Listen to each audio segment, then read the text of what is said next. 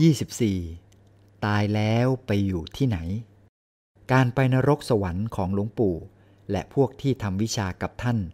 ถือเป็นเรื่องปกติธรรมดามาก เพราะไปกันจนชำนาญ ดังนั้นในสมัยที่หลวงปู่ยังมีชีวิตอยู่ จึงมีคนมากราบขอพึ่งบารมีท่านเป็นจำนวนมาก โดยจะมาเรียนถามหลวงปู่ว่า ญาติที่ตายแล้วไปอยู่ที่ไหน หรือเมื่อไปทำบุญที่วัดปากน้ำแล้ว ก็จะขอบารมีหลวงปู่ ให้เอาบุญที่ทำไปช่วยผู้ตาย ซึ่งหลวงปู่ท่านก็จะสั่งพระเนนหรือแม่ชี ที่ทำวิชาอยู่ในโรงงาน แต่ไม่ได้อยู่เวรทำวิชาในวันนั้น ให้หมุนเวียนออกมาช่วยท่านรับแขก ซึ่งหลวงปู่ท่านจะให้นั่งเยื้องๆกับท่าน และพอทานบดีมาทำบุญอุทิศให้ผู้ตายแล้ว ก็จะมาแจ้งชื่อนามสกุลวันเกิดวันตาย และบอกถึงสาเหตุการตาย เช่น ตายด้วยโรคอะไร แล้วหลวงปู่ท่านก็จะสั่งงานให้ผู้ที่เข้าถึงธรรมกาย ที่นั่งเยื้องๆกับท่าน ที่มาช่วยท่านรับแขกว่า ให้ไปดูซิว่าผู้ตายอยู่ที่ไหน จากนั้นก็เอาบุญไปให้ผู้ตาย อีกทั้งยังให้ไปดูว่า มีวิมานสูงกี่โยชน์มีบริวารเท่าไหร่ และพอเข้าที่ไปตรวจดูเสร็จแล้ว พระหรือแม่ชีที่นั่งเยื้องๆหลวงปู่ ก็จะตอบรายงานว่า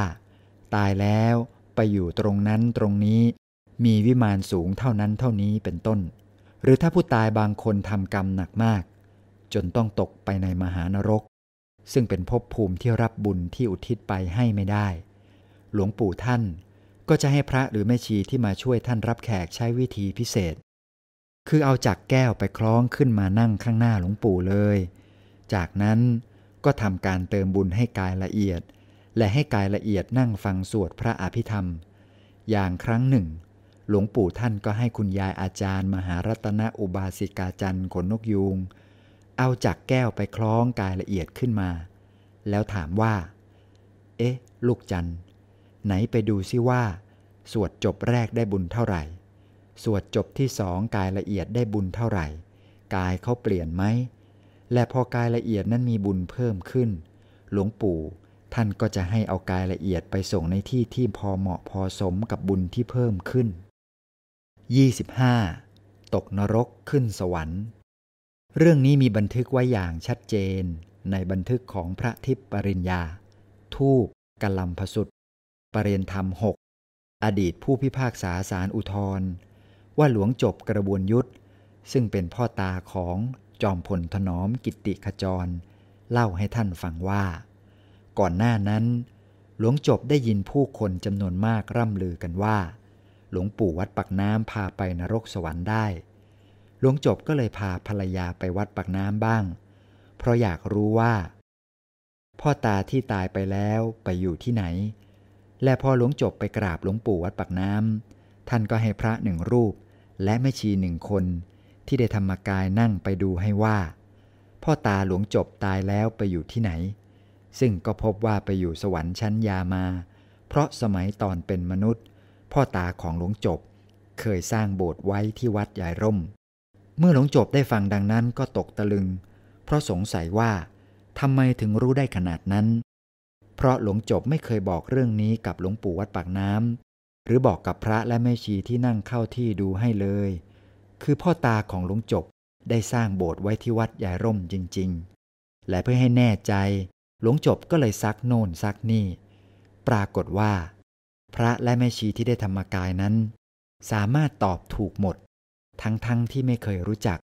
หรือรู้ข้อมูลของหลวงจบมาก่อนเลย อีกคราวหนึ่ง ลุงฉลอมมีแก้วน้อย ซึ่งเป็นหลานชายของหลวงปู่วัดปากน้ำเล่าให้ฟังว่า พ่อแท้ๆของหลวงจบเป็นแขกฆ่าวัวฆ่าควาย แต่หลังจากพ่อของหลวงจบตายไปแล้ว 20 ปี หลวงจบก็ไม่ได้ข่าวคราวของพ่อเลย เพราะแกไม่มาเข้าฝันอะไรใครทั้งนั้น ด้วยเหตุนี้ หลวงจบก็เลยไปกราบหลวงปู่ ซึ่งหลวงปู่ ท่านก็เลยสั่งแม่ชีที่ได้ธรรมกายให้นั่งไปดู แม่ชีก็บอกว่า พ่อของหลวงจบไปอยู่ในนรก เพราะตอนเป็นมนุษย์ฆ่าวัวฆ่าควาย ขายเป็นประจำวันละสามถึงห้าตัว แล้วแม่ชีก็บอกต่ออีกว่า พ่อของหลวงจบชื่อโตรู ซึ่งพอแม่ชีพูดถึงชื่อพ่อของหลวงจบเท่านั้นเอง หลวงจบก็ร้องไห้ แล้วคลานเข้าไปกราบหลวงปู่ทันที เพราะแม่ชีไม่เคยรู้ประวัติของหลวงจบมาก่อน แต่วิชาธรรมกายที่หลวงปู่สอนแม่ชี กลับทำให้สามารถรู้เรื่องของหลวงจบ และบอกชื่อพ่อของหลวงจบได้ถูกต้องด้วยเหตุนี้เอง จึงทำให้หลวงจบ เกิดความศรัทธาหลวงปู่และวิชาธรรมกายมาก จึงทำให้นับจากวันนั้น หลวงจบเลิกนับถือศาสนาเดิม แล้วเปลี่ยนมานับถือศาสนาพุทธ และกลับไปบอกน้องชายที่ชื่ออามัดว่าให้เลิกอาชีพฆ่าวัวฆ่าควายแบบพ่อเสีย เพราะกลัวน้องชายตายแล้วต้องตกนรกเหมือนพ่อ 26. ช่วยผู้ตายขึ้นมาจากนรก ลุงสายันศรีธนชัย เล่าให้ฟังว่า ตอนแม่ของลุงตายลุงเสียใจมาก เพราะคิดไม่ถึงว่า แม่จะตายจากไปเร็วขนาดนี้ อีกทั้งยังคิดว่า ถ้าแม่หายป่วยแล้ว จะรับแม่จากจังหวัดชัยนาทมาอยู่ด้วยกันที่กรุงเทพ ด้วยความเสียใจที่แม่ด่วนจากไปตรงนี้เองทำให้ลุงเที่ยวพยายามเสาะแสวงหา ถามพักพวกเพื่อนฝูงด้วยกันว่า มีพระที่ไหนบ้าง ที่สามารถนั่งทางในไปดู หรือตรวจได้ว่า คนที่ตายไปแล้วไปอยู่ที่ไหน จนกระทั่งลุงได้มาเจอเพื่อนคนหนึ่งบอกว่า มีหลวงพ่อรูปหนึ่งอยู่วัดปักน้ำท่านเก่งมาก เพราะท่านรู้หมดว่า ใครตายแล้วไปอยู่ที่ไหน จากนั้นลุงก็ไม่รอช้า รีบหาทางไปวัดปักน้ำแล้วก็เข้าไปกราบหลวงปู่โดยบอกท่านว่า หลวงพ่อครับ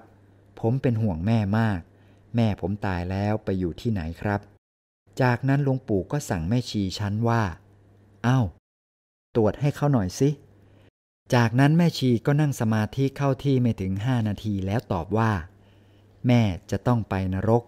แต่ยังไม่ลงนรก เพราะรอการตัดสินอยู่ เพราะกรรมจากชาติหนึ่งได้มาส่งผล คือในอดีตชาติแม่ของลุงสายัน คั้นกะทิใส่กระทะวางไว้กับพื้น เพื่อเอาไว้ทำกับข้าว แต่อยู่ๆก็มีไก่ที่เลี้ยงไว้ในบ้าน เดินเข้ามาเหยียบทำให้กะทิหกหมด แม่ของลุงสายันก็เลยโมโหคว้างไม้ไปถูกขาของไก่อย่างแรง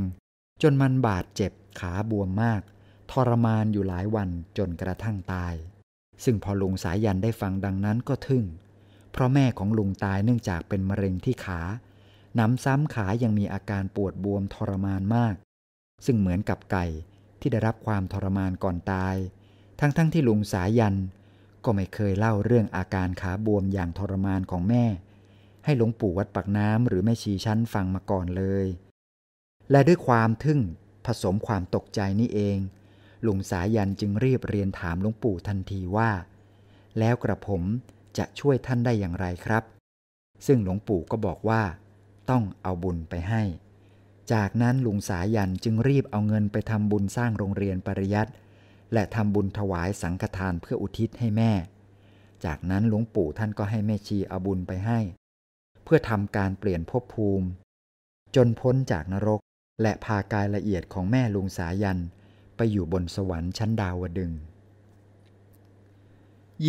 27 รู้ความประพฤติลูกศิษย์ด้วยญาณทัศนะ แม้ในวัดปักน้ำมีพระเนนและแม่ชีจำนวนมาก แต่ถ้าลูกศิษย์แอบไปทำอะไรไม่ดี ก็ไม่สามารถปกปิดหลวงปู่ได้ เพราะท่านรู้ได้ด้วยญาณทัศนะ เรื่องนี้ลุงเตชวันมณีวันวรวุฒิท่านเล่าให้ฟังว่า ในครั้งที่ลุงเตชวันเคยบวชเป็นเนนอยู่กับหลวงปู่วัดปักน้ำมีวันหนึ่งที่หลวงปู่ไม่อยู่ ลุงเตชวันได้ไปแอบเก็บชมพู่มาเมี่ยวตอนกลางคืน แล้วกัดกินกลืนลงไปด้วยความหิว แต่พอจะกัดลงไปคำที่สอง ก็คิดได้ว่า เอ๊ะ เราจะกินดีไหมนะ และพอคิดได้ตอนนั้น ก็โยนชมพู่ที่เหลือทิ้งทันที เรื่องที่ลุงเตชวันแอบกินชมพู่ตอนบวชเป็นเนนนั้น ไม่มีใครรู้ใครเห็นเลย แต่ก็หนีไม่พ้นญาณทัศนะ หรือความอย่างรู้ของหลวงปู่ เพราะวันต่อมา ขณะที่หลวงปู่ลงรับแขก ลุงเตชวันก็ได้ไปปูอาสนะให้หลวงปู่ตามปกติ แต่วันนี้หลวงปู่ได้มองหน้าลุงเตชวัน และพอหลวงปู่ใกล้จะรับแขกเสร็จ คือเหลือแขกอยู่สองคน คือยายแก่ๆ หลวงปู่ท่านก็เอี้ยวตัวมาถามลุงเตชวัน ซึ่งในขณะนั้นเป็นเนนว่า เมื่อคืนเองไปปีนชมพู่ใช่ไหมวะแหมพอเองกินเข้าไปแล้ว นึกขึ้นได้ค่อยทิ้ง แล้วอย่างนี้ที่กลืนกลืนลงไปศีลมันจะเหลือหรือวะ และเมื่อลุงเตชวันฟังดังนั้น หน้าก็ชาทันที เพราะอายโยมทั้งสองคนนั้นมาก เพราะหลวงปู่พูดเหมือนอยู่ในเหตุการณ์เลย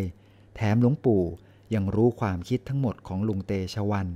ประดุดเป็นตัวลุงเตชวันเองอีกด้วย และนับจากวันนั้น ลุงเตชวันก็ไม่กล้าทำผิดอย่างนั้นอีกเลย